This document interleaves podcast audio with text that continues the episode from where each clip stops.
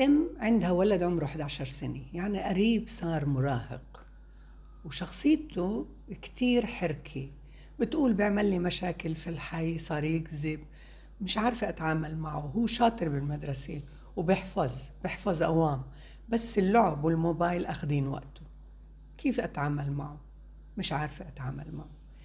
أنت هون عندك هذا الولد عنده شخصية اللي هو بحب كتير الحركة، شخصيته مزاجه مش ولد رايق قاعد هادي، وانت بدك اياه. واغلبنا الاهالي بدنا اولاد مطيعين رايقين هاديين يردوا ويعملوا ايش بنطلب منهم. ابنك هون لا، ابنك بدك انت تتكيفي مع مزاجه. وبما انك عم بتقولي انه بيحفظ منيح وبالمدرسه شاطر، يعني هو في عنده جوانب بسلوكياته مستحبه.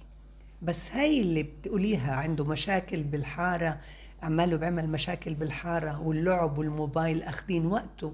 طبعا بدك تنتبهي في إنه هون تقعدي معه لحالكو، وإذا عنده أخوة ما تخلي أخوته ينتبهوا إنك أنت مش راضي، وما تحكي قدام أخوته.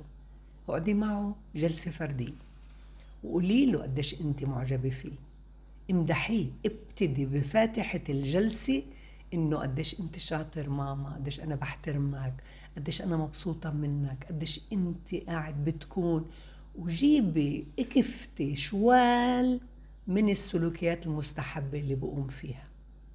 بعد ما طمنتيني وخليتيني اشعر انه هاي الجلسة مش عشان تنتقديني، هاي الجلسة مش عشان تصلحيني، هاي الجلسة مش عشان أنا وياكي مش متفقين، إنما بالعكس أنت حسستيني إنك مراقبة سلوك المستحب، وحابة حابة إيش أنا بعمل، ومحترمة إيش أنا بعمل، وقاعدة بتمدحيني. بعدين فوتي في الموضوع اللي بدك إياه. إذا بدك إياه يتعاون، اسألي شو رأيك، كيف بقدر أنا وياك إنك تكون متعاون معي بالبيت؟ بدك تساعدني بإيش؟ تقترح تساعدني. بدك تحددي له وقت الموبايل؟ اقترح ماما، انت اقترح. يعني خليه شاركك في القرار اللي بدكم تاخدوه. الأطفال لما بتشارك كتير بتصير ملتزمة، لما بتتلقى أوامر بتصير كتير متأجج وبتعترض. قولي إذا ما ما نفذتش الاتفاق شو لازم أعمل، ما تفاجئيني. أغلب الأهالي مش عمالك بتعمل اللي اتفقنا عليه، يا الله إحنا حكينا على الفاضي. يعني كل الوقت قاعدة بتخليني أشعر إنك أنت مش راضي. بالعكس أنا بدي إياكي إنك تشعري إن أنا عمالي بنفذ اللي اتفقنا عليه. وشوشيني ماما، وشوشيني، قوليلي مثلا أعطيني ملاحظة اللي أعرف مثلاً إنه تفطنيني، ما تروحي لإنك تنتقديني، ذكريني وبعدين كافئيني. ترغيب، كتير الترغيب بساعدني، إحنا الكبار الترغيب بساعدنا. كافئيني لما أنت شفتي إنه أنا قاعد بعمل بالاتفاق وعم بنفذه. يوم ورا يوم بصير سلوك المستحب عدده أكتر، سلوك غير المستحب والمشاكل عددها أقل.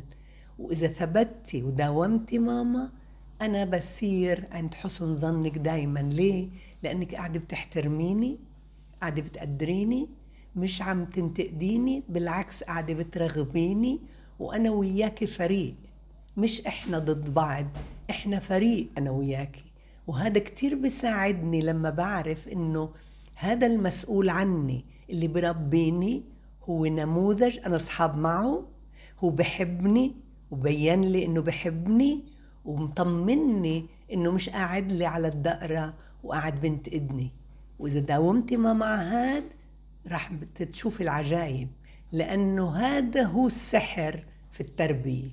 لما أنا ماخد مشبع بكل حاجاتي العاطفية وإنت ثابتة ودايمة على هذا.